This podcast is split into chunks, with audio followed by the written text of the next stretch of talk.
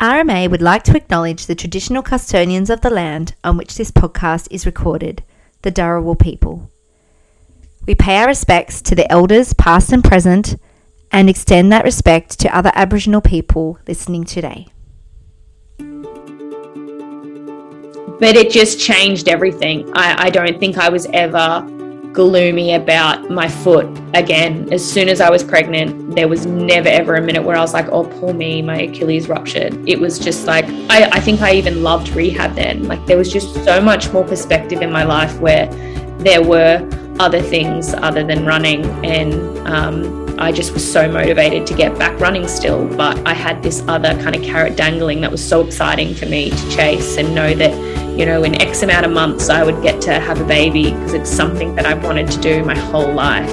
I'm so lucky that it happened quickly because I feel like it was exactly what I needed in my life there and then. And it just, it healed, you know, me in every possible way and even could have even healed me physically because I got back to running an hour a day up until 20 weeks pregnant. Um, yeah, I was running an hour a day and my Achilles was giving me no grief.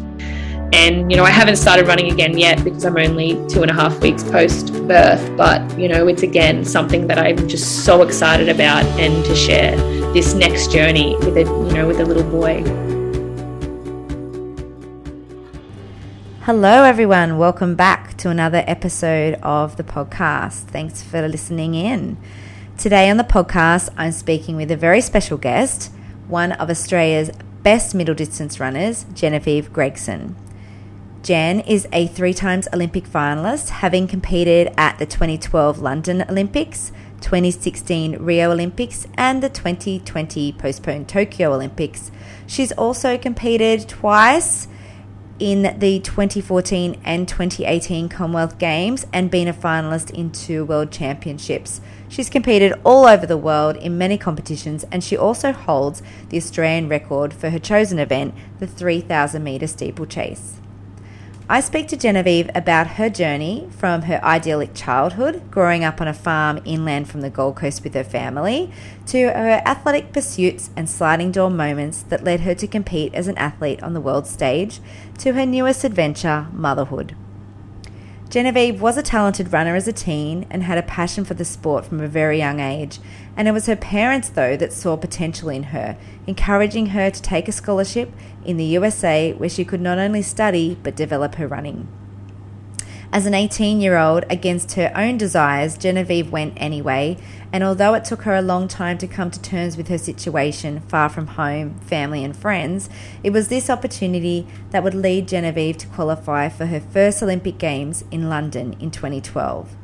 Not only that, Genevieve managed her way through controversy at that time to earn her spot on the Olympic team that year, having initially been left off due to qualifying late for her position and Athletics Australia overturning their decision, allowing her to compete, which opened up a whole new world and professional running career spanning over 10 years now, where Jen has now competed not only in one but two more Olympic Games finals.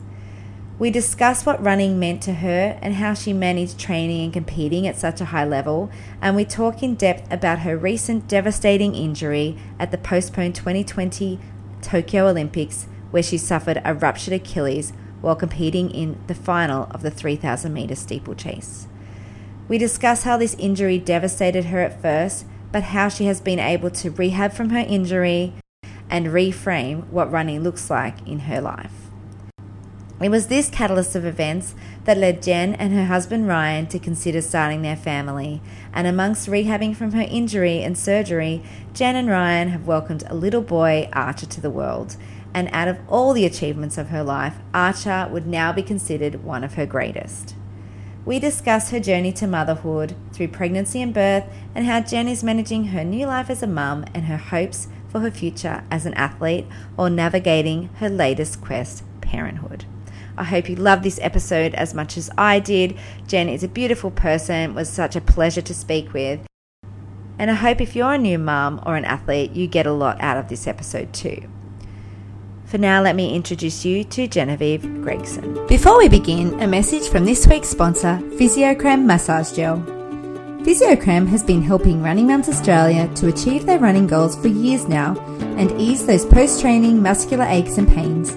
Hurting sucks, and Physiocrem has our back. To get your own Physiocrem, head to www.physiocrem.com.au. Don't forget, if you're a member of the member program, you can get 20% off with your member code. You can also find Physiocrem at your local pharmacy. Hi, Jen. Welcome to the RMA podcast.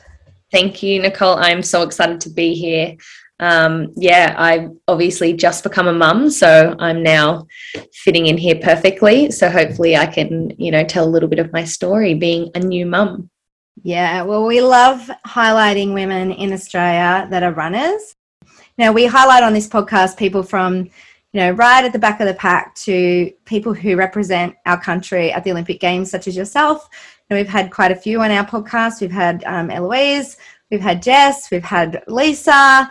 Um, you know, we've had so many women who've come on here to share their stories. And the reason I created the podcast is because we all have a story and everybody is so different. Um, but as women, we love to connect and inspire each other, especially in our sport, which is running. Um, and we both share those passions. So thank you for agreeing to come on. And I can't wait to talk about motherhood with you because it's just suiting you so well.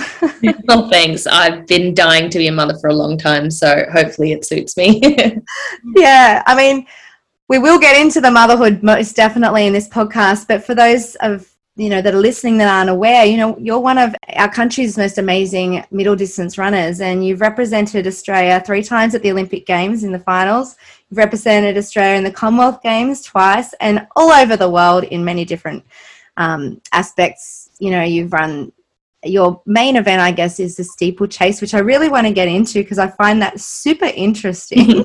yeah. Um, how someone would want to get into the steeplechase chase and why. Mm-hmm. Um, but we've also watched you evolve as a runner over time, and it's been a fantastic journey. Had huge highs and massive lows, um, as we've just witnessed last year at the Commonwealth, uh, at the Olympic Games, I should say, in Tokyo, um, where you unfortunately fell on your jump in the Olympic final and ruptured your Achilles, which we'll definitely get into in this podcast. So there's so many different facets of your life, but I wanted to start right back at the beginning with you, like I do like to do with all my guests, and talk about your childhood because I think it paints a re- really good picture when we talk about people's upbringings, like where I guess the tapestry of life has weaved in for them. So, where did you grow up and what was your childhood like? Yeah, I think the beginnings of uh, me being an athlete came from the way my dad raised all us kids. I have three brothers, we're all really close in age, um, pretty much a year apart, except for my younger brother is two years younger than me. Um, and we lived on a farm at Mount Tamborine, so that's inland from the Gold Coast for anyone that doesn't know. And we lived on 120 acres. We had a beautiful upbringing because we didn't really need anything other than, you know, our own home and all the land we had. So I spent my early years running around a farm with my brothers and, uh, yeah, not really doing anything else other than being active. And my dad, he's a pharmacist now, but he also is very into health and he always has been. And I think growing up, I was exposed to like all the important parts you know of your diet that kids probably don't hear about or know about but you know he had us on juices. And i mean i laugh whenever people ask me this uh, because it is super strange but we had wheatgrass shots growing up. My dad used to grow wheatgrass, and we would come downstairs in the morning. And before breakfast, we had to have our vitamins, just basic, like probably vitamin D, calcium, all that type of stuff. And then he would have a shot of wheatgrass and probably like an egg cup or something that we had to have before we could have our breakfast. And it was honestly awful. Like we would all dry reach and be like, why are we doing this? this is so weird. Like no other kids do this. But obviously I'm very grateful for everything that he made me do at that age because it probably had a lot to do with why I was always very healthy. Um, believe it or not, I never got injured, never got sick, mm-hmm. and just had a really um, strong upbringing when it came to um, you know, illnesses and, and, injury. So from there, I was on Mount Tamborine till grade four. And when my brother hit high school uh, and he had to go to a new school because we were at a primary school that went up to grade seven. Um, Mum and dad moved us to Logan, Brisbane, where we went to John Paul College. Uh, and that's pretty much where my running started to come into play. All we'd done up at that point was little athletics. All my brothers and I did little athletics. And again, I noticed I was definitely only interested in the running events. I hated any field events. I was hopeless, couldn't jump, couldn't throw, and I wasn't fast. So I didn't like the sprints either. Mm-hmm. Um, so when I went to John Paul College, they had compulsory cross country event and everyone had to obviously compete. And I, yeah, in grade five, won my first race of, um, I think it was maybe 2K or 3K, I don't even know. And I kind of thought from there, yeah, maybe maybe running is is what I'll do. But all us kids did so many sports. My dad and my mum were so great at giving us every opportunity and making sure that we were, um, you know, open to anything. So I played soccer, I played touch football, I played hockey, I did triathlons. Um, but running was kind of the thing that really stuck to me and, and um, I was so passionate about and did really well at. Um, and yeah, that just led to me sticking at it till high school. And then in high school, I started getting contacted by American colleges, and that's where I made the decision to go to University of Florida uh, on a full scholarship. Mm. I, I mean, I say I made the decision. My parents forced me to go and try it out. They said I had to at least give it a year. And um, against my will, I went over to America and, believe it or not, ended up falling in love with Florida and loving every bit of that experience. And that was the kind of bit that introduced me to steeplechase. Mm. Um, I went pretty much over there as a distance runner, and I kind of just said, I run cross country. I do a little bit of track, but I'm not that fast. And they just said, well, due to the fact that you've played so many sports, we think you'd be a really good steeplechaser. We need one uh, for 10 points. Would you be able to try it out? And yeah, pretty much the rest is history. I tried it out, loved it, was pretty good at it. Um, and four years later, I set my sights on making the London Olympic Games and getting that qualifier. Mm. And even though I was a bit late, for those that don't know the story, I actually got the time two days after the qualifying date closed. Um, but thankfully, to the people in the media and, and just people behind me, um, caused, caused quite a stir, and, and Athletics Australia overturned um, their decision to not send me and um, nominated me to the Olympic Committee, and I was sent to my first Olympics. And that was the catalyst to my career. Um, after that, I decided this is all I want to do. I want to be a professional athlete. I think I can do this. And I've pretty much spent the rest of the time up until Tokyo last year spending six months overseas and six months in Australia and competing, just constantly spending my life um, traveling to different training camps around the world. And yeah, it's been a really, really fun life. It's all about to change for the better. Yeah. Um, I won't be jumping around and spending six months overseas, but it's just been, yeah, a really, really cool experience to be a professional runner. And, you know, I know how lucky I am and, and grateful I am for every opportunity. So, um, yeah. I mean, just listening to that, it sounds like it's sort of so easy, you know, yeah, here, then here, then here.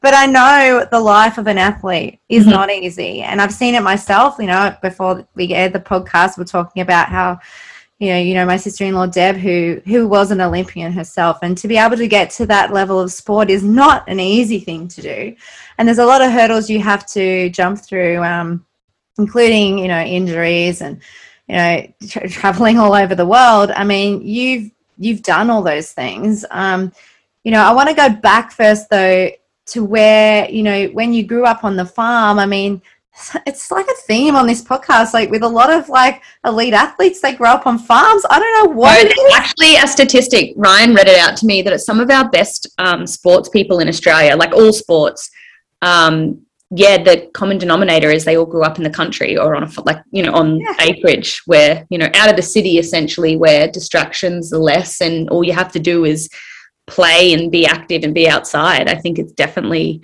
correlates That's right. It does. And like your, you know, your parents and your family like instilled those values, I guess, of mm-hmm. of an mm-hmm. active lifestyle in you and your dad especially being a pharmacist of a healthy lifestyle. And obviously that stuck with you. And I did listen to a few other podcasts you're on and you talked about how that has played an integral part in your life in staying healthy and fit and active. Um, that he instilled those values in you, what's important um, in terms yeah. of your diet and for recovery and performance and things like that. But what I want to talk about is when you went overseas and this was against your will, like you really mm-hmm. didn't want to go. What were the reasons why you actually didn't want to go? I think just being an 18 year old girl that um, had a great life in Brisbane. I'm really close with all my brothers. Our family was tight knit. Um, I loved running, but I didn't see myself as being an Olympian one day. And I definitely didn't think it was possible to run as a profession. So I think I was more blinded at the opportunity because I saw it again as just running like I did in high school, but for another four years in a totally different foreign, you know, mm. atmosphere. And I just wasn't willing to be away from home and be on my own um, and living in a dorm. And just it just seemed all too overwhelming for me. And i went over and did a recruiting trip with my mum to check out the campuses and, and meet all the girls and meet the coach and make sure that i knew well mum knew where i was going and it was safe.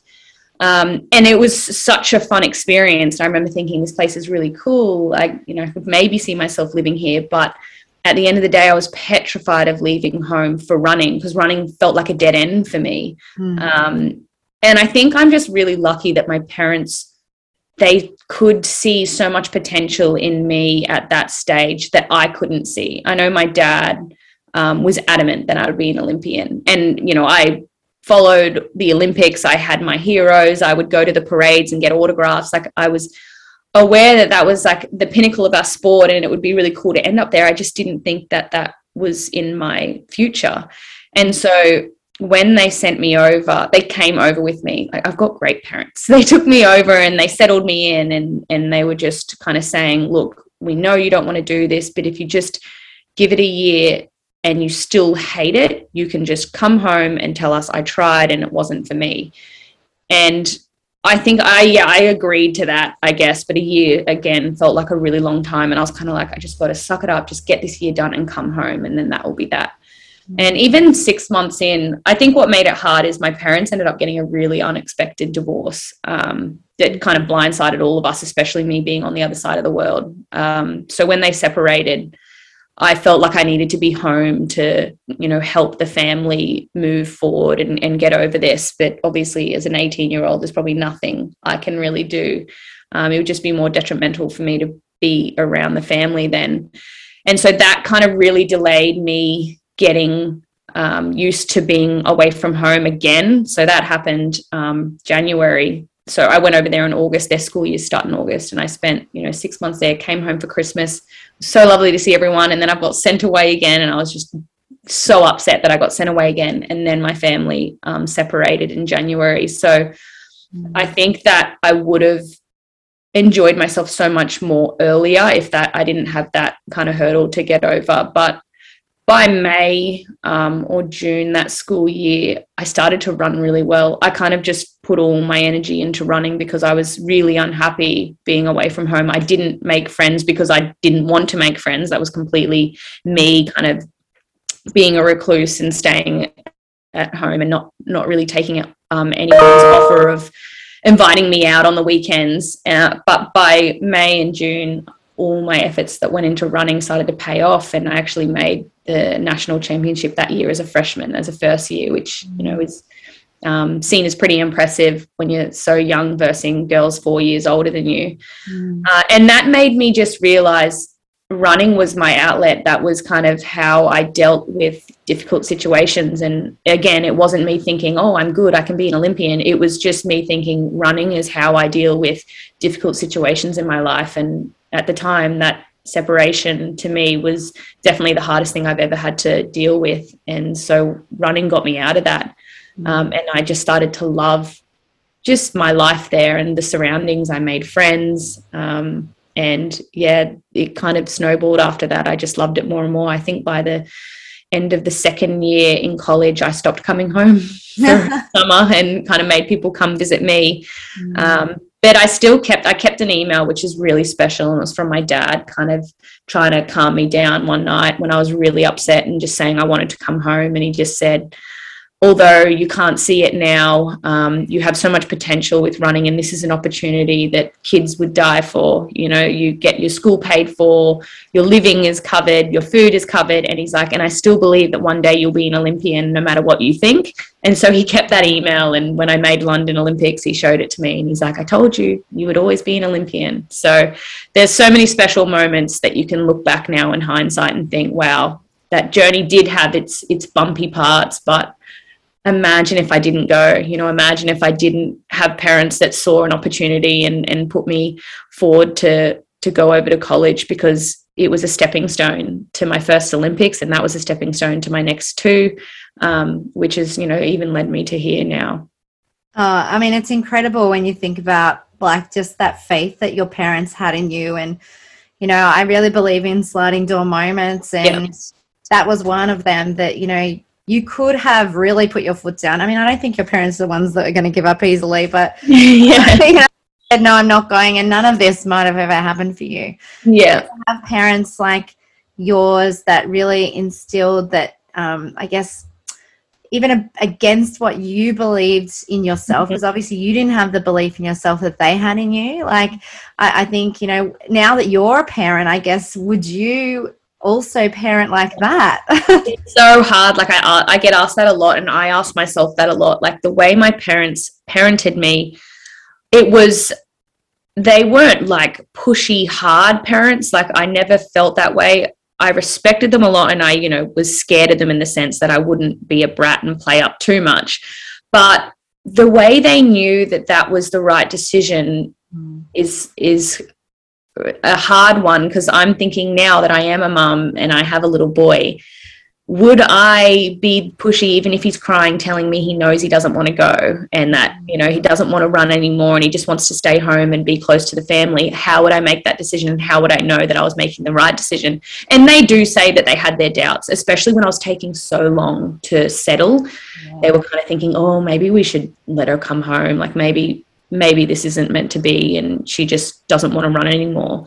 But they also knew that I was saying I didn't want to run because I was uncomfortable in a new environment. They knew as soon as I was happy there, I would, you know, run well and remember how much I love it. And they were exactly right. It's just as an 18 year old, I couldn't see that and I couldn't make that decision on my own. Mm. Um, so it's, yeah, it's scary to think like as a parent, how do you make the right decisions and know that you're making the right decisions even when your kids are telling you otherwise it's it's such a tricky one and i don't think anyone will ever know no. uh, i've just got to hope that um, gut instinct kicks in and, and i know what to do yeah i mean i have an 18 year old daughter mm-hmm. and i cannot imagine i mean my son is actually over in europe at the moment too and he's 21 i just I'm just beside myself. Like I'm just every day I'm like messaging him. He's probably like, Mum, will you just leave me alone?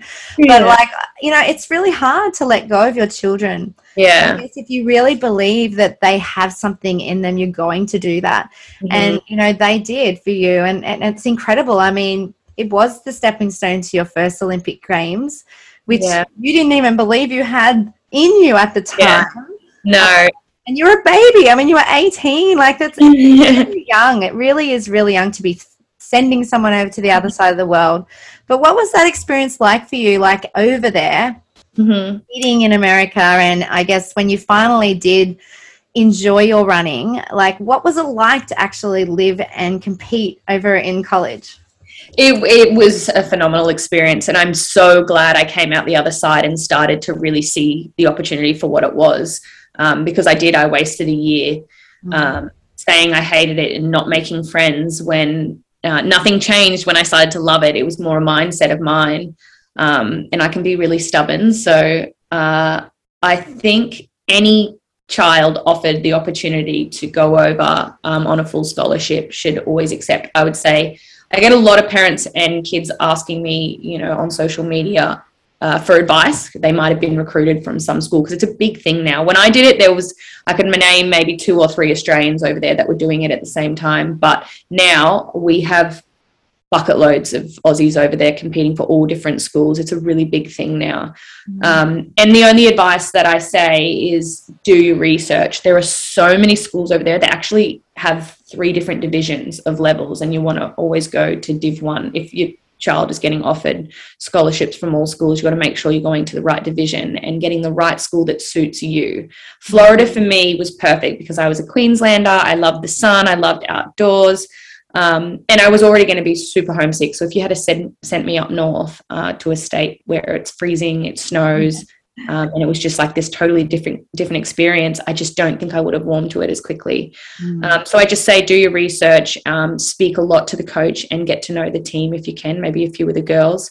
Um, or guys because they become essentially your family like your your family is now on the other side of the world and you're um, kind of moving in and your coach is going to be someone you see every single day so you want to like your coach they need to be a, a good person um, and the team will become um, you know your sisters and brothers you spend so much time with them and i was just so lucky that the school i picked wasn't necessarily at the time really great they weren't winning all the national championships and, and breaking records but the, I loved the coach. He was so good with me. He knew I was struggling when I was um, and gave me all the help I needed. And the girls were great. I mean, I had two of um, the girls as my bridesmaid at my wedding. Um, you just end up making friends for life. And I think years, your years from 18 to 22 or thereabouts are such like crucial years of your upbringing and, and you developing a character and becoming an adult um, and I think I spent it in the best place possible. You know, I was learning how to be an adult. I was paying my own bills because I was living off campus with friends. And, mm-hmm. um, you know, I was going to the food hall, but they had, for this school, they had a dietitian there that helped you kind of pick what foods are right and what are wrong. Um, and you travel every few weeks to different races all over the country. Mm-hmm. Um, and it's all covered. Like it's just, it was seriously one of, the most amazing experiences and you're treated almost like a professional athlete but you're still in school getting a degree mm. and um, for all the kids that are trying to run or compete in australia and go to uni it's it's close to impossible you just can't dedicate the time to either of them that they need uh, whereas in america in the college system you get your own academic advisor that helps you schedule your week you know because they know when your training is mm. um, and they put you in classes that allow you to still recover from your training and have enough time or, or not be out at a class really late at night. Um, it's just all there catered to make sure that you can be the best athlete you can be and you can get the grades to stay eligible. Mm. So just phenomenal. What did you end up studying? Um, I did applied physiology and kinesiology, which was the kind of the degree, the bachelor that you needed if you wanted to become a physio or go into med school. Because I always wanted to be a physio. I wanted to be a pharmacist at the start, and my dad's like, "No, you don't want to be a pharmacist." goes, "It's kind of boring." Um, so then, yeah, I wanted to be a physio for most of my time at Florida. Um, and it wasn't until I became a professional athlete where I was like, mm, I don't want to be a physio anymore. I see too many of them. Um, but I, you know, I got my degree and I did really well in school because I had so much help. And mm. um, it's something that I pretty much don't even remember getting a degree. Like my husband spent 10 to 12 years getting his degree because he was doing it part time while traveling the world and being a professional athlete. Whereas, you know, I just hit it all out in four years because I had all the help in the world. Yeah. Yeah, that's good. And that's good that you've got that too. You know, you never know when that might come in handy. Yeah, exactly. got a degree.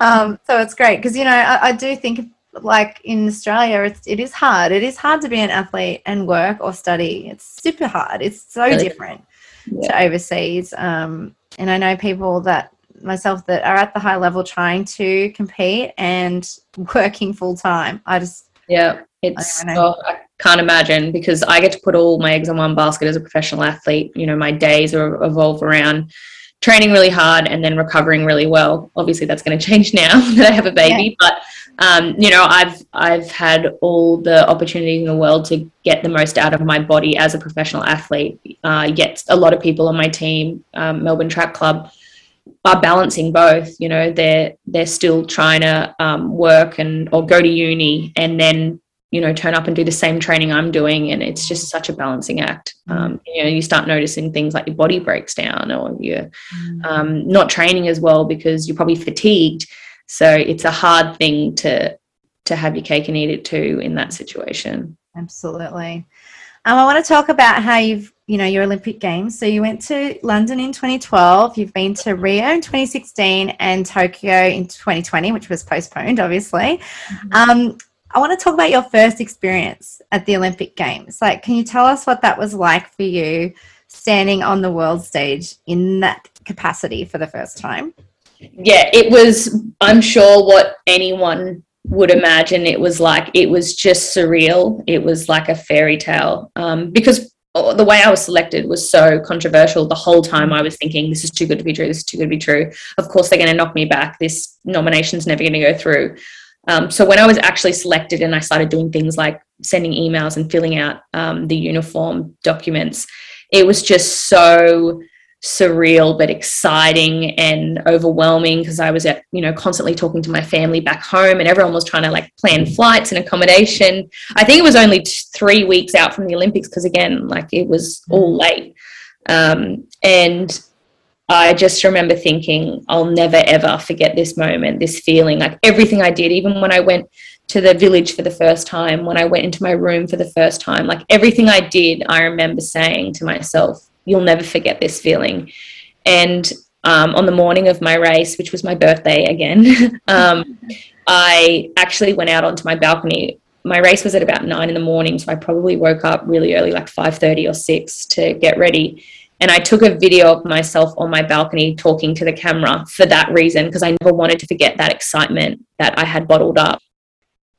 Did you go to the opening ceremonies? Yes. first Olympic Games? Yes. Um, me and Ryan have a really cool photo where we've like leant down into the television because um, we like saw um, yeah, I don't know, it was channel seven or something at the time, and we recognized because there's so many different channels out there for all the different countries and we saw channel 7 and we've like leant down and waved straight into the camera um, and i've got a really cool picture of it that i have on our fridge actually um, but yeah the opening ceremony was oh, it was phenomenal and i made sure i did it see i didn't do the opening ceremony at um, Rio, or I don't even know if there was one at Tokyo for athletes.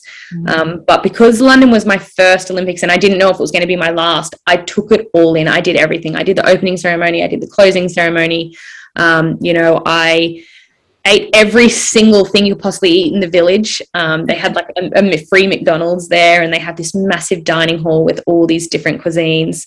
Um, me and Eloise laughed because we were trying to think like how much weight we could possibly put on after our race, and I told her that none of my uniform fitted by like five days after my race. it's just like a celebration. Once because my it was on my birthday. Once I raced and you know I was happy to be there. I did a PB. I got knocked out. I didn't make the final. Um, you just yeah go out and enjoy. You watch other events. Like I watched Sally win the gold. There was just so many things that you could do. There was parties on. All sponsors put parties on. So like there was a New Balance party. There was an Oakley party. There was just a really fun celebration. And even when I had my race and I walked out onto the track, I just remember being like, this stadium is massive. I've never experienced anything like it to this day. It was just jam packed full. Um, I remember looking up and thinking, like, I wonder where my family is. They're in here somewhere. And yeah, just feeling the vibrations of people screaming and yelling and cheering. And I felt that the whole race. Um, it, it would just be a lifetime memory that, you know, I hope never fades. Uh, such an incredible moment. I mean, I remember watching Deb, my sister in law, at her first Olympic Games and, or her only Olympic Games, I should say, Sydney 2000 of all games, um, down on her birthday as well, uh, which was pretty incredible. Um, and I was right up, like so high in the stands, but as family, like yeah. we were so excited, like yeah. so excited and proud that yeah. she had made the Olympic Games. Like I mean, I can only imagine what your parents were thinking in that moment. Has your yeah. dad ever expressed to you and your mum? Oh yeah, it would just like, and this really special thing about the Olympics for us is, as I said, um, my family separated in 2009, um, and they were they were civil, but they had nothing to do with each other until in 2012 when I made the Olympics, and it was all this controversy. They kept the, the newspapers and um, TV channels kept wanting to do interviews with my family because I was in America. There wasn't much they could do with me. And they kept contacting dad or mum saying, We really want to do a story. Like, can we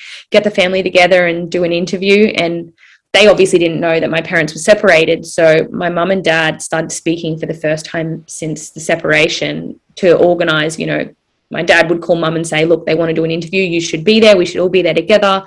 Do you want to come over?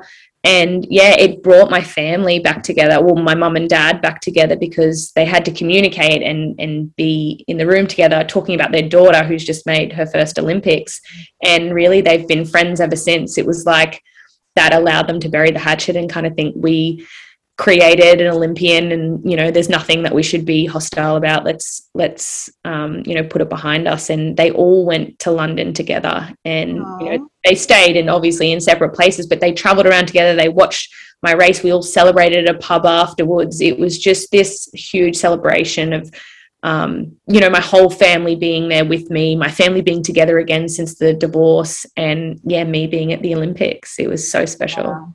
That is. And I mean, it is a celebration for everybody. Like, you know, I guess they were just as much a part of it as you and yeah. working towards it, you know, yeah. um, as a whole family unit, which is just beautiful. I love that. Let's talk about Tokyo now. Um, I know Tokyo, I mean, Tokyo. I mean, like that, that's just like a lot. Yeah. Um, so, you know, you had made, like, you'd run the trials for Tokyo and then it got postponed. So, how did you react in that moment, and what did you do, I guess, in the lead up to Tokyo after that point when that we really didn't even know if the games were going to even go ahead? Yeah, it was a, a, really strange time. It all feels like a blur now that, you know, 2020 was so long ago because we entered the year of 2020 thinking it was an Olympic year. Um, I remember both Ryan and I were in really good shape. I was healthy, you know, which was rare. Mm-hmm. And um, yeah, we were just excited for the season ahead. And I mean, COVID started to kind of creep into the news like February um, because we had some people in our group in our running group go over to uh, Tokyo for like a marathon. Mm-hmm. And I remember Athletics Australia kind of telling us um, anyone coming back from Japan is going to have to isolate. And if they come to training, that means you can't, you have to isolate. And it was, there was just all this like close contact talk. And I just thought it was so bizarre and far fetched that we were all overreacting a little bit. Um, but it was because, you know, you started to hear how contagious it was and that it was spreading. Um, and then it was kind of, yeah, by early March, there was just so much talk about the Olympics being cancelled. Um, and we did a lot of interviews around that time saying, you know, what do you think? Do you think the Olympics will be cancelled? And I just remember Ryan saying they've only ever cancelled the Olympics for a world war. Like this will not happen. Um, the Olympics will go ahead. And, you know, it's just media being media. There's, you know, in 2016, the Zika virus was the media, and in 2012, there was terrorist threats. Like, there's always something for the Olympics to, you know, worry about. Um, and it was, yeah, a week later, we all turned up to training on Tuesday, which is our hard track day. And I just remember my coach coming over and he's like, Olympics has been postponed a year. And we were just like, oh my gosh, you know, a whole year. And he'd also said in the same sentence, like the trials have been cancelled. They were one week away. He's like, there's no more trials. They've been cancelled and the Olympics being postponed. And we just couldn't believe it because I was like, a whole year. Um, like so much can happen in a year. And even like for Ryan and I, we're not super young. Um, mm. You know, injury is always around the corner with your body at this level. You're always kind of balancing on a fine line. And it was pretty heartbreaking to think, you know, something that you were so ready for and you'd worked so hard for for four years has now moved a year. And you know a lot of people would say oh you know it's in more time to train and, and get fitter. And but for us it was kind of more a worry because none of us had secured our spots you know. It's not like we were all definitely going to the olympics and we just had to wait one more year. It meant that the trials were moved everything like qualifying times everything was jeopardized at that time um, and no one was assured of making the team. So it just added kind of a lot of uncertainty for all of us. Mm-hmm. um, for me I, my coach set up uh, a run around the Tan for anyone that lives in melbourne they would understand um, you know my coach was like look you're really fit. You're ready to go. There's going to be no races um, you know indefinitely um, why don't you try break the Tan record? And I was kind of like, yeah, why not? I'm, I'm ready to go. And I was still at that point in time motivated and fit and, and ready to go. And I had that mindset. And I just remember thinking there was a lot of pressure because I turned up, it's completely deserted because at that point, people weren't really going out because we were all hearing of coronavirus for the first time. Um, and just a few newspapers turned up and photographers. And I was like, this is so awkward if I don't break the record because they're going to have to just turn around and walk home because there's no story. but lucky enough, um, you know, I had a, a, friend pace me and I ended up breaking the record. So that was really fun. But after that, things kind of. Mm felt like they went south. You know, the world just kept talking about more and more things shutting down and, and things not going ahead. Um, obviously, travel and everything. So we had all our flights booked to go over to America for a training camp and and you know follow the normal schedule we do. And we had to quickly cancel all that. I mean, most people lost money, I'm sure, um, but it was just like a chaotic time mm. because we didn't know how to um, train from then on. Like we've never had been told, "Oh, just train indefinitely, and we'll let you know when when your next race is." Um, and I think for athletes at that level, you really got to be careful. You got to turn down the intensity. And my coach kind of just said to us, um, "Yeah, start training at a level that you honestly feel like you could stay in a holding pattern doing." Um, so for me, that was taking out my cross training because I was cross training a lot to stay really aerobically fit. Um, he's like, take that out. That's going to mentally burn you um, just we're going to do a very basic week where it was like K reps on a Tuesday, threshold on a Thursday. Um, and he's like, we just go into a holding pattern now until we hear more. And for a few weeks there, um, I did struggle. I think I did one session. I was just running so badly. My, my reps were getting slower and slower, and I had no reason other than just mentally being um, checked out. Mm-hmm. Uh, and I kind of text my coach and I just said, I'm not there. I'm like training terribly. I don't know why. I have no reason for it. And he's like, just take a few days, stop, stop doing sessions, just run, just run for enjoyment. And pretty much after that, um, because I had Ryan, who was great. Uh, he didn't stress at all. We we ended up just really taking advantage of that downtime of COVID. We went and spent time with family who we never get to spend winter with and just yeah enjoyed running with no end goal. Um, you know we went out well, we didn't go out. We would go out for our runs um, come home watch netflix all day like have dinner with our family. Just did things we honestly haven't done our whole career. Yeah. and 2020 ended up being a really relaxing time for us. Um, we actually went overseas uh, in august 2020 because there was still a european season. All the diamond leagues were still on um, there was all crazy protocol. Like we got tested everywhere, and flights were cancelled all the time. It was a stressful time to go over there, but um, we still tried to keep it pretty normal and and not be too far removed from competitive racing, so that when 2021 rolled around, we you know knew what we were doing, and our body wasn't foreign to to racing at a high level. Mm. And yeah, pretty much started 2021. It was like Groundhog Day. We just did it all again, and um, yeah, tried to mimic what we would normally do in a competition year and and make sure that the Olympics felt like the Olympics. I think what a lot of people struggled with is in Tokyo, it was weird. There was no crowd. There was testing, you know, every morning. Um, there was bubbles you, you kind of sat in at dinner. The dining hall was strange. You know, you had masks on everywhere you go. It was just a totally different experience. And for someone like me who had been to other Olympics, I just remember thinking, um, yeah, this this feels strange. This doesn't feel like the Olympic Games.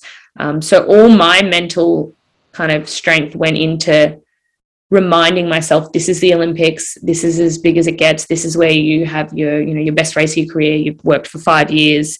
Um, and i believe i was in that shape and i was ready to have the best race of my life. It's just that last month leading into tokyo where i'd done a few steeplechases back to back my body did get to that point where it was on a knife's edge and I knew it was. It's just at that point, what can you do? You know, you can't have a few days off and go, oh, I'm going to pass on the Olympics. Um, it was more inevitable what was ahead of me, but I just thought, um, you know, I'll try pull this off. And I was actually um, seeing your sister probably every day for treatment and um, just trying to get through um, unscathed before, yeah, the race that ended up kind of severing that.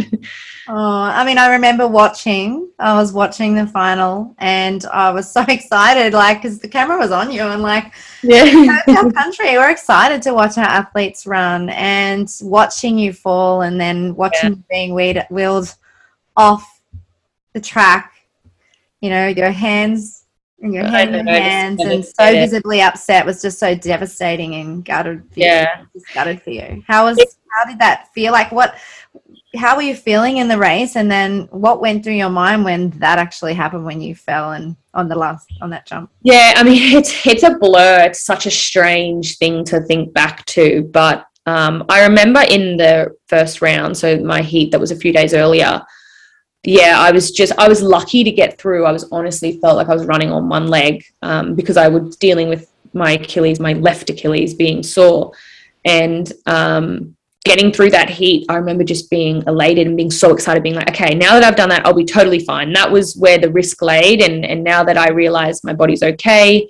Um, I'll be fine for the final and I can run like I run and and be stress free and give it my all. But yeah, warming up for the final, you just know, even though you're bluffing yourself, like at the time, if you had to ask me, I'd have been like, yeah, I'm great. I'm ready to go. I feel like my body is just good enough to get a really good race out.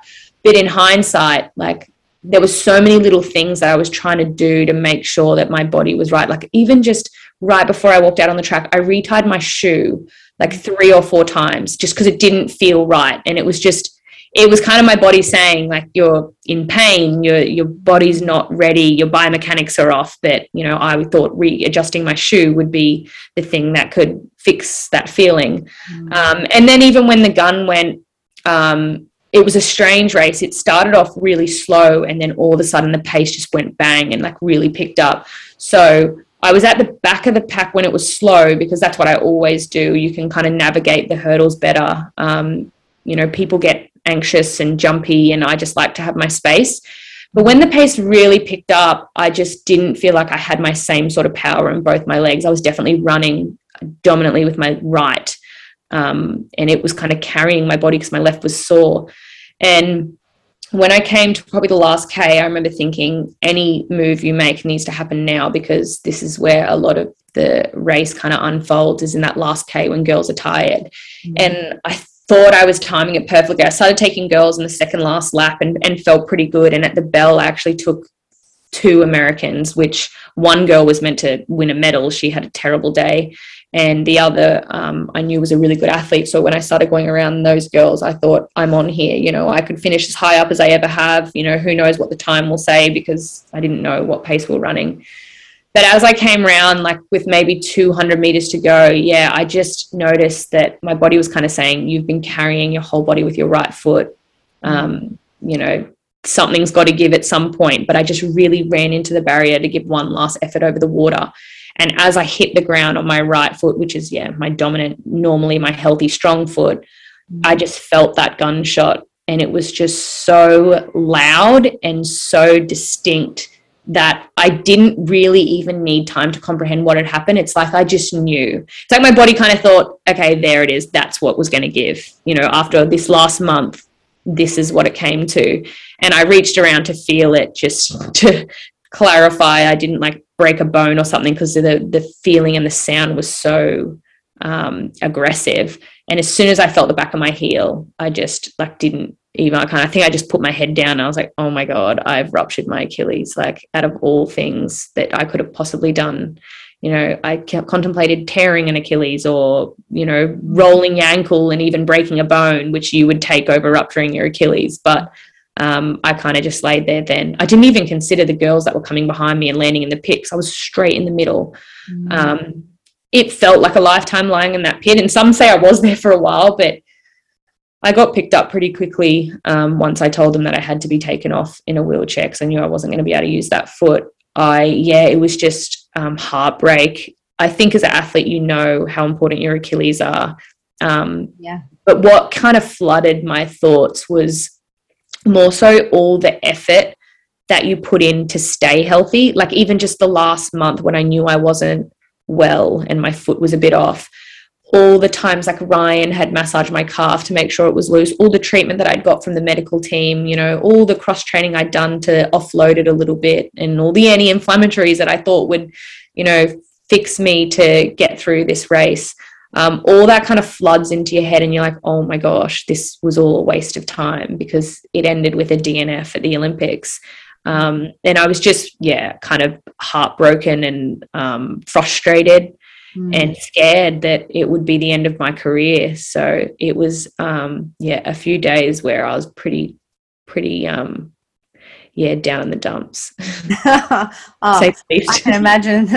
yeah, like I mean, it's funny because you said before that like running was the one constant that you had in your life, mm-hmm. and in that moment, did you feel like that was it for running for you? Was that yeah. the fear that you had that you may never be able to run again? Yeah, it was petrifying because, like I said, athletes know injuries and they know the scale of what they mean. And a broken bone can heal, a stress fracture can heal, um, torn muscles can heal, even torn tendons can heal. But when you hear of a ruptured Achilles, you immediately think, oh, okay, they're done.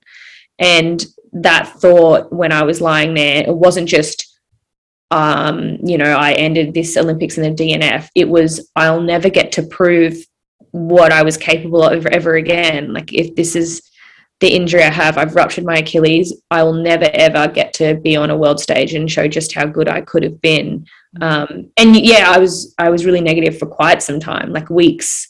I would say, even though I might not have showed it. Ryan said that I dealt with it very well and didn't really show it um, I definitely thought about that for hours at a time. I mean, I remember flying home and most of the flight, I just laid there kind of with a bit of anxiety, just kind of resting on my chest because I thought, what now? Like, what am I doing? I don't want to do anything else. Um, obviously, a little part of me was like, at least I can start a family, but you know, running was like you said, it was my constant. It was the one thing that I could rely on through anything that I did, whether it was, you know, happy times of my life or sad times. It was the thing that brought me so much joy and I was so passionate about. And it's where my whole career began.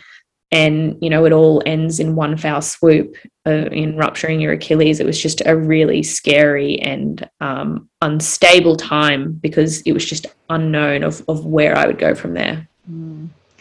I can imagine what it would feel like. Um, I've never competed at that highest level of sport myself, but and to have running taken away from me would be so devastating. Yeah. Um, but as we know, this isn't the end for your career. Um, and you have proved to everybody how strong you are and how capable you are. I mean, you have gone through so much rehabilitation. I've been watching on as you've been rehabbing this Achilles um, intently, and it's it's heartwarming to see that you have movement back and you've started to run again. Um, and also, this injury allowed you, I guess, to open up the possibility of starting your family, and you did. And yeah. I do want to talk about that now. Um, you know, when did you actually you know was it a was it an actual decision that you guys made together to start your family or was this just something that happened after you guys got home? Yeah no my mom thinks i'm crazy because i plan everything including where kids fall into my life but that, that was another thing with the postponement of the olympics back in 2020 i always had in my mind i want to start a family you know i'm not super young anymore um, and pushing the olympics back and it also meant um, you know, it was back to back then with the Commonwealth Games. There was a World Championship that I wanted to do. It just really threw a spanner in the works with timing and and when I wanted to have children and when I thought the right time was. But um, I kind of just thought I'll see how I go at the Olympics. If I go really well, maybe I'll hold on and do another Com Games and then have a baby. Um, and I think I even said if the Olympics go really bad or if I get a really bad injury, I'll have a kid then. Um, and turns out I got a really bad injury. Um, but it's really funny because I kid you not, and I said this in I think an article the other day. When they wheeled me off, and I was you know just distraught, and I was under the stadium um, with the team doctor. Uh, he got his phone and, and called Ryan for me because I was, you know, just desperate to talk to him because he was actually doing um, commentating on uh, for SEN in London. So he was, you know, well and truly aware of everything that was going on. Um, when I was on the phone to him, I just said, um, you know, I was obviously crying, and he's like, "You're going to be okay. Everything's going to be okay." And I just said, um, "What do you want to do? I know you're in London to continue your season, but like, I'm going home. I have to get surgery. you know, what do you want to do? And he's like, I'm coming home. Of course, I'm coming home. And I was like, okay, good, because I want to have a baby. and he, that's exactly what we'll do. And he's like, I'll come home. Um, you know, let's try start a family. And I think that should just be the priority. And it was. He came home. We did hotel quarantine together. I got my surgery, which was very interesting. I was literally bedridden for those two weeks. Um, and then a month later, I fell pregnant. And yeah, it was just so exciting because at that point of time, I kind of wasn't even rehabbing yet. They for I think eight weeks I couldn't do anything on my foot. I was in a boot, a cast and a boot, um, and they were kind of more just like let the body heal as much as possible, and then you can start rehab. Um, so we just really enjoyed family time. Went on a holiday. Um, and just took a lot of downtime to just comprehend what had happened and yeah when i found out i was pregnant we obviously didn't tell people for a long time because you know ryan didn't want to he wanted to be sure he's like really worried like that um, but it just changed everything. I, I don't think I was ever gloomy about my foot again. As soon as I was pregnant, there was never ever a minute where I was like, oh, poor me, my Achilles ruptured. It was just like, I, I think I even loved rehab then. Like, there was just so much more perspective in my life where there were other things other than running. And um, I just was so motivated to get back running still. But I had this other kind of carrot dangling that was so exciting for me to chase and know that, you know, in X amount of months, I would get to have a baby because it's mm-hmm. something that I've wanted to do my whole life. Mm-hmm. Um, and even now, like he's sitting there and Ryan's like, you know what's impressive? And I was like, what? And he goes, less than a year ago, you ruptured your Achilles and told me you wanted a baby. And he's right here now. And I was like, true. I'm really happy with that. And I'm just, I'm so lucky that it happened um, quickly because I feel like it was exactly what I needed in my life there and then. And it just, it healed, you know, me in every possible way. And even, it could have even healed me physically because I got back to running an hour a day up until 20 weeks pregnant. Um, yeah, I was running an hour a day and my Achilles was giving me no grief. Um, the only reason why I stopped is because I had to get another Achilles surgery and I was just feeling a bit uncomfortable being um, 20 weeks pregnant. I kind of just thought, I'm not really benefiting here. I think I'll just wait.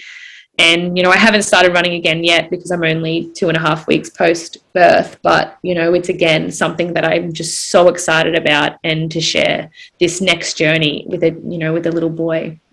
Oh, so good. I mean, it's just incredible. Like, I love that, that you said we're going to have a baby and then a year later, here we are.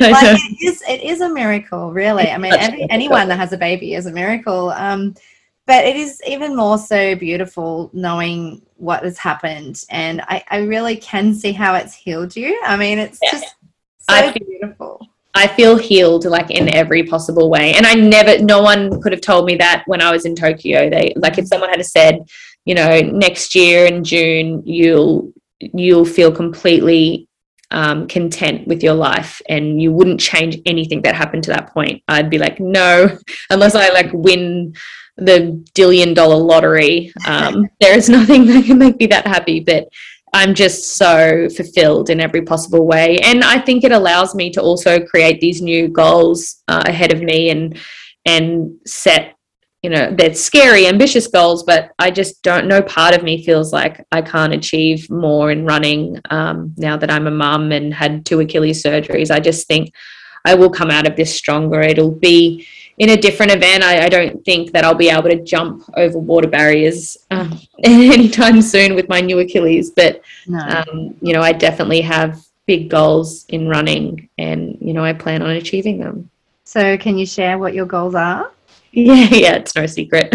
um, I well, I want to move to the roads. Firstly, um, I've done a lot of road running in my career and been very successful at it, but I want to eventually move up to the marathons. And I just think with Paris Olympics in three years away in 2024, I do think my body has enough time to transition and and aim for those Olympics. I may continue running on the track for like a 5k or a 10k, but I think where my passion lies is definitely on the roads, mm. and it is a more uh, sustainable career when you have a family because you know with marathons you pick you know two max or maybe three marathons if you're um, durable and you don't have to travel all year round looking for the European season. I mean, you could even do the marathons here in Australia. We have great marathons here. Yeah. So yeah, I've, I've set my sights on the long distance stuff, and yeah, I'm just going to work my way, chip away at it this year. I, I, hope by the end of this year, I'm racing on the roads, maybe just some like five k's or ten k's. Mm. Um, not, I'll do the competitive races, but I'm not saying I'll be winning or up there. I just want to be back out there, feeling like myself again, and kind of showing that you know that I still have um, a career on the roads, and that yeah, it just might take me a little bit more time to get there well, you've got some amazing people to, you know, help you on the journey. I mean, Eloise has just moved up to the marathon, and I'm sure she can give you some good tips, and you oh, can train together. I can't wait. Like that's my goal to get back and be able to train with the girls again, and just yeah. yeah, be out there doing some long reps. Yeah, awesome. What was it like for you? Like, you know, when you were training pregnant? And also how did that help you with your birth? I mean you don't have to get into detail but you know how was your birth i, think it did. Like uh, you hear lots of terrible stories of athletes trying to um, give birth because they say you're so kind of you know your muscles are so engaged and tight that a lot of athletes have trouble. And i like am one of those people that did way too much research. Like i asked every single person their birth story like heard all the ins and outs of everyone's like horror stories. Um, like I asked Eloise so many times uh, about like ex- talk me through like your birth story. But I what I did, um, which was really smart, and you know I advise anyone in a similar situation to do because I feel like it's not talked about that much is see a women's health physio. Mm. Um, I was so worried that you know I would have issues returning to sport after going through pregnancy and then birth. Um, so I just made sure I got all the information that I could possibly get so that I could go into the birth with a plan, not a plan that I had to stick to, but just information. There's so much that they can do in that birthing suite, but you have you do have a choice for a lot of it. Mm-hmm. Um, and I, I went in. Ryan came in with me, obviously, and and we just knew everything that we wanted to do. And again, it didn't necessarily go to plan, but I had a choice and um, I made, we made decisions together. And I honestly had the most amazing birth experience. Mm-hmm. I was pretty much two days later walking to a cafe feeling great um, and a week later not even any pain or soreness and i'm not saying that's because of something i did particularly but it could have gone in any direction like if someone had to come in and said um, I was struggling to birth him at one point because he was such a big boy. he was like, over nine pounds. Or something, was it? Yeah, over nine. It was four point like zero nine six kilos, and just wow. his head was so big. So there was a period there where my midwife and I were kind of like panicking because you know I didn't want forceps, I didn't want an emergency cesarean. There were so many things that I was scared of, um, but I was pushing for a really long time and getting pretty fatigued. Mm-hmm. Um, but it kind of came to a point where if I heard them talking about cesareans, I was like, no, I'm I'm still I can still get him out. Just give me a chance. Like just don't don't rush me. But I feel like if I didn't know any of that, and when I was in so much pain, I would have been like, oh, okay, yeah, if you want to cut him out, you can cut him out. But there was just information that I had that helped me make decisions along the way that I'm really, really grateful for. And I was able to really enjoy besides the pain and the trauma. I was able to enjoy the experience as much as possible. And I'm just so grateful for my midwife and my women's health physio and, and people that guided me through that whole experience. Mm-hmm. Um, but I think being an athlete helped. Like the pushing phase is tiring. Like Ryan was handing me sports drinks and like patting me on the back like I was in the boxing ring. Like it was so exhausting. Um, and I think the way our bodies are, our pelvic floor and everything, that's allowed me to return to normal really well. Like I honestly feel strong and my stomach's still a bit cushy and it'll need work, but my pelvic floor and everything is strengthening back to normal very quickly. And I just think it's trying to return to the the state it was in before pregnancy and it's just all muscle memory really. So yeah. I think like that women you know, a lot of women sort of feel like they need to rush back to pre-pregnancy. Like I mean, oh, I don't know if anyone ever goes back to exactly like they were before. I mean, I've yeah. had three kids. You certainly don't after number three, but, um, yeah. but like you know, does it matter to you anyway? Like now that you've got Archer in your arms? So um, it's kind of scary a little bit because I obviously haven't started doing anything yet, and they've told me to wait till six weeks. But I'm just loving doing nothing but feeding him, nursing him, and fueling up so that I can feed him some more. Like I'm just loving the days at the moment. And I said to Ryan, like, I'm a little bit scared. Like at some point I'm gonna have to go back to training hours a day. And it's hard to imagine doing that right now. Um, I'm just so content with not worrying about, you know, getting my body back into the shape to do the hard training it needs to do.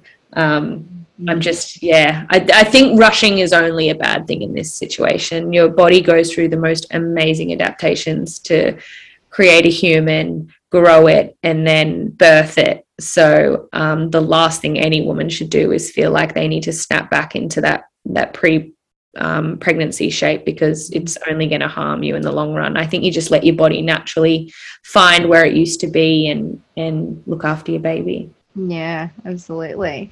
I mean, now Archer's here and your routine is totally different to before he was here. What has yeah. been some of the challenges that you've faced being a new mum? I would say the only challenge right now, and this is still very new, like I said, we're not even at three weeks yet, um, is I am a hyperactive person and I like potter around the house all day doing things, whether it's working on my laptop and like working on our business or cleaning like ryan thinks that i'm you know i hold more energy than any other human he knows. And with a baby you can't do anything. Like yeah. he does sleep a lot but you can't just put them down in a bed and then go about your day. Um, i've just found that i just don't do anything. I sit on the couch and i feed him and i watch netflix and i sleep with him. And I a, a, day will go by and I've ticked nothing off my to do list and I've been completely useless. But weird because I don't feel guilty and I'm like enjoying this because it won't be forever. Poor Ryan, he's just have to fend for himself right now because um, me and Archer are just chilling on the couch all day watching Netflix. what's your favorite Netflix series? Well, at the moment, I'm I say Netflix. At the moment, we're watching a Paramount series called yep. The Air. Um, and it's five seasons. I think that's why we locked into it because we wanted something to kind of. We started it well before birth, um, we wanted to just chip away at something that was kind of mind numbing and you know, dramatic. And there's lots of different storylines in the one story. Um, yeah. So we're watching that at the moment and enjoying it. And we kind of get an hour or two together at night um, before we start the day all over again. Uh, it's nice to be in the baby bubble. it really is. I love the baby bubble. I mean, it doesn't last forever, but while you've got it, I say take it. it's the no. best time. I'm still running on the um the endorphins and the fumes of of birth. So I am just I don't want that to ever wear out. So I'm just enjoying the downtime of just being our little family here at home and um, also having a million visitors stop by. But I guess it's, nice. Everyone's just so happy for us and everyone's obsessed with Archer. Yeah, that's so beautiful. And I'm sure they are. Like, is he the first grandchild? On my side, yeah. So Ryan's sister had one last year, had a little boy. Um, so it's the second on his side, but on my side, it's the first. And yeah, my mum swears that she thought she was never going to get them because my brothers and I are all, you know, in our mid 30s nearly, and she was just dying for a grandchild. But um, she spends lots of time here. We do a little shift. She usually comes in at four in the morning and takes him so I can get a few hours sleep. But um, it's just been so fun. It feels like we're on holiday, just having overs. and you've relocated up to the is it Brisbane or the Gold Coast? Yeah, we're in we're in Brisbane. Um, again, when I found out I was pregnant, we kind of just thought it was a no brainer because all my family are here, and we knew that everyone would be so hands on and helpful. Um, and because we knew we didn't want to retire from running, we knew we'd need help. So we ended up buying a house January this year, um, just in time to make it our home before Archer arrived, and it's just been really lovely. Mm, that's so nice. So, what do you envisage like the next sort of, I don't know, two years till the next Olympics looking like for you? I mean, fitting in a baby and all of that amongst your training when you finally do get back to training, how do you think you'll make that work within your family dynamic? Yeah, it I think it sounds like it's going to be really difficult, but we're really lucky. Again, with Ryan and I, we're both athletes. We're both still um, planning on, you know, having a professional career running.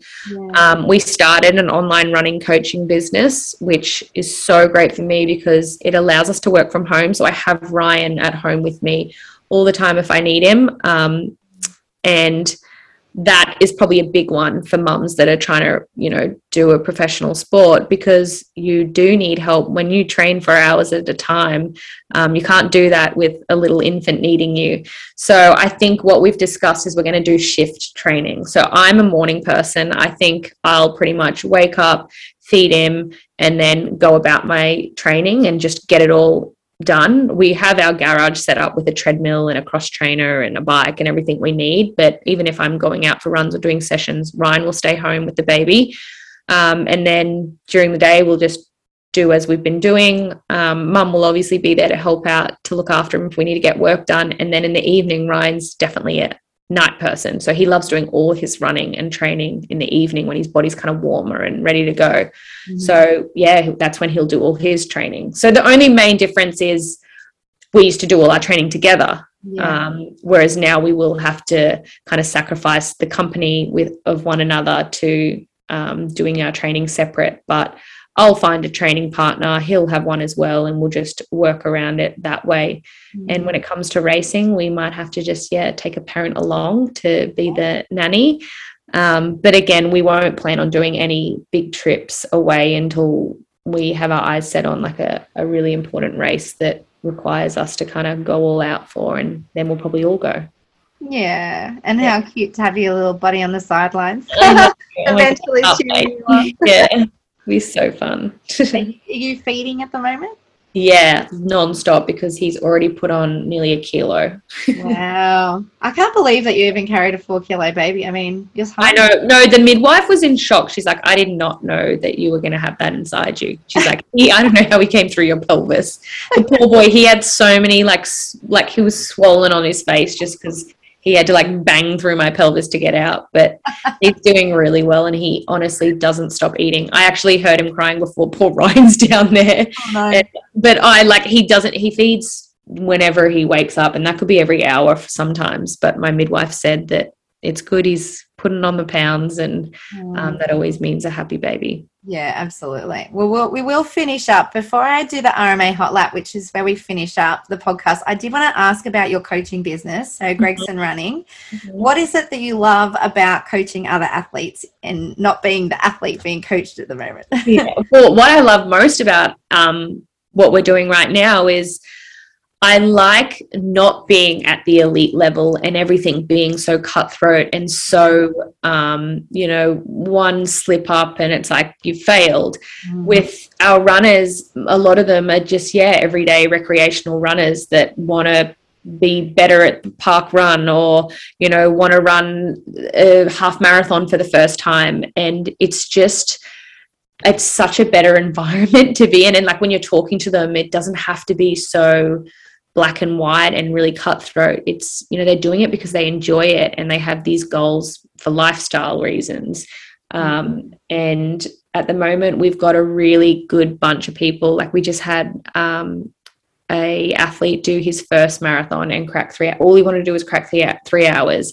And I remember thinking, like, he came here 12 weeks ago and was running 18K a week, and he wants to run under three hours for the marathon. Like, it was a challenge like a really fun challenge because it was about getting him there healthy mm. um, and trying to bridge the gap from not really running to running a marathon. And he ended up running two hours 58 and it's like crazy because we get the news and it's just like it's so exciting that I never thought I could be so excited about one someone else some random person that contacted us and two that um, you know, it's not elite time, but it was a really, really cool um, barrier for him to break, and it's really motivating. So we've found a lot of pleasure out of just getting everyday people and just investing in them um, and getting to know them as well. Like, you know, they're all congratulating me for having a baby, and um, you know, they're on this journey now, which is going to be so fun because I've got a lot ahead of me, and um, I get to bring a whole clump of clients along with me and um, have a little cheer squad. Yeah, I think it's going to be a beautiful journey for you, like moving forward with your athletes and meshing that with your own goals. Um, yeah. I think community is really special. Um, yeah. And like there's so many different running clubs and groups and communities and coaching groups are out there, but it's nice it's I mean there's room for more. like you know what I mean? There's yeah. so much room for more and I think it's yeah. nice to be able to share that. Like if people wanted to get in contact, where could they find more information? Yeah, so we have everything advertised on our Instagram, both Ryan and I. So mine's just Jen Jen underscore LaCaze and Ryan's is Ryan Gregson 25. Um, so our Instagram has links in our bios to the website, and obviously the website has all the information you need. But it's pretty much just people come through the contact form, and then we get in touch with them, and we go from there. We kind of usually just ask what your goals are, what what you want to achieve, and um, yeah, we we love getting new clients and we love meeting new people, and we have pretty much anyone from the age of 14 mm-hmm. to um, maybe 55 is our oldest, but we take we do not discriminate. And a lot of people thought for a while that they had to be elite because we were coaching you. Mm. Um, we t- we love the recreationals. We love any goal, um, or even we've got people that just want to um, be healthy. They just want to run and have a structured program so that they're healthier. And um, you know they might have a goal to lose a certain amount of weight, but it's just been um, a refreshing side job for us. You know, it's not a full time job, it's just something we do to keep our minds out of the elite world and, and enjoying running for what it is just a fun community um, and good sport. I'm sure people will get so much out of having you guys on part of their team. I mean, that's great. I mean, incredible to have coaches such as yourselves with all your experience. All right, we're going to finish up with the hot lap now. So it's just five questions that I've put together for you. Mm-hmm. Uh, so the first one is what has been your greatest moment as an athlete? As an athlete, probably qualifying for the London Olympics. Um, I did it at a race in India, Indiana. It was at Indianapolis. It was at 11 o'clock at night. It was my last chance, like absolute last chance to get the time. And I wrote the splits on my hand. Um, my dad was there, and yeah, I just ran it to a T, like hit the splits like you wouldn't believe, and then had a really good last lap and took nine seconds off my PB. Yeah. Um, and yeah, contacted Australia and waited for them to let me be in the Olympics. But um, as I've told today, it was just the sliding door moment for me to choose doing that race. It it made my career what it is today. And yeah, I don't know where I'd be if I didn't run that race. Incredible. Um, okay, the next one is what has been a highlight of motherhood so far? Um, oh, just like birthing him into the world. I'll never forget that day. I think because also most mums probably experience this, like the labor and everything going so long. And you kind of get to a point where you start to doubt that you'll ever have a baby in your hands because it just feels like it's been this forever wait. Yeah. Um, but him coming out and you know Ryan and I both just holding him staring at each other being like oh my god look at this human. I think that'll just forever go down as like a highlight because it was the beginning of you know the the life together the three of us. Mm, so precious. All right the next one is what advice would you give to a new mum? Um, I think the best advice I can give and I think I was given it is relaxing in motherhood. I think we hear and read so much, and it's such a stressful time already. I mean, you're working off no sleep with a newborn, it's all new. Um, you are constantly worried that you're doing everything right, and you're worried that they're healthy and safe. And I think the best thing I've been able to do is not be anxious and relax, and they feel everything.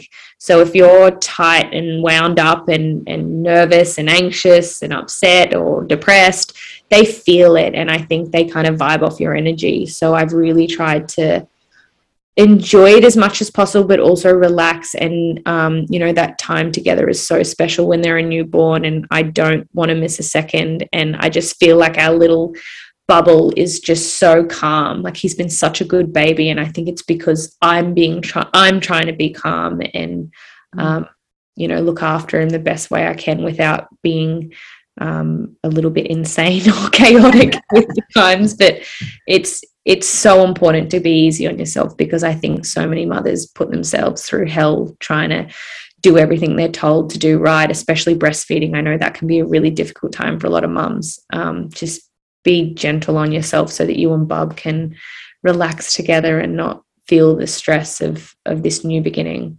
Mm, good advice. All right, the next one is what is your go-to recovery tip?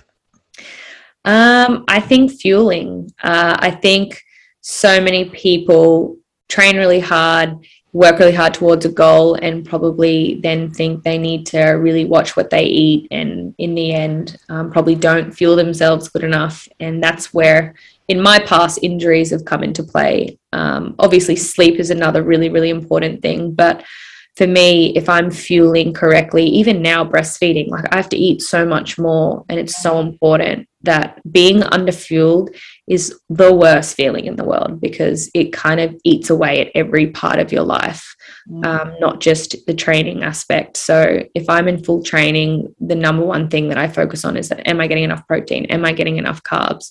Um, you will recover so much better if you are fueled properly. Mm and we could do a whole podcast about that. Yeah. um, the last one is if you could teach Archer one thing about life, what would it be? Um, it would be use any adversity that you face as an opportunity to make a change and head towards another goal. Because I feel like in every part of my life where something bad has happened, I've grieved it as you do, but created an opportunity that led me somewhere even better afterwards. And yeah, that's how I got here. Mm. Well, thanks so much for joining us, Jen. I had such a great chat with you. I can't wait to share this with the world.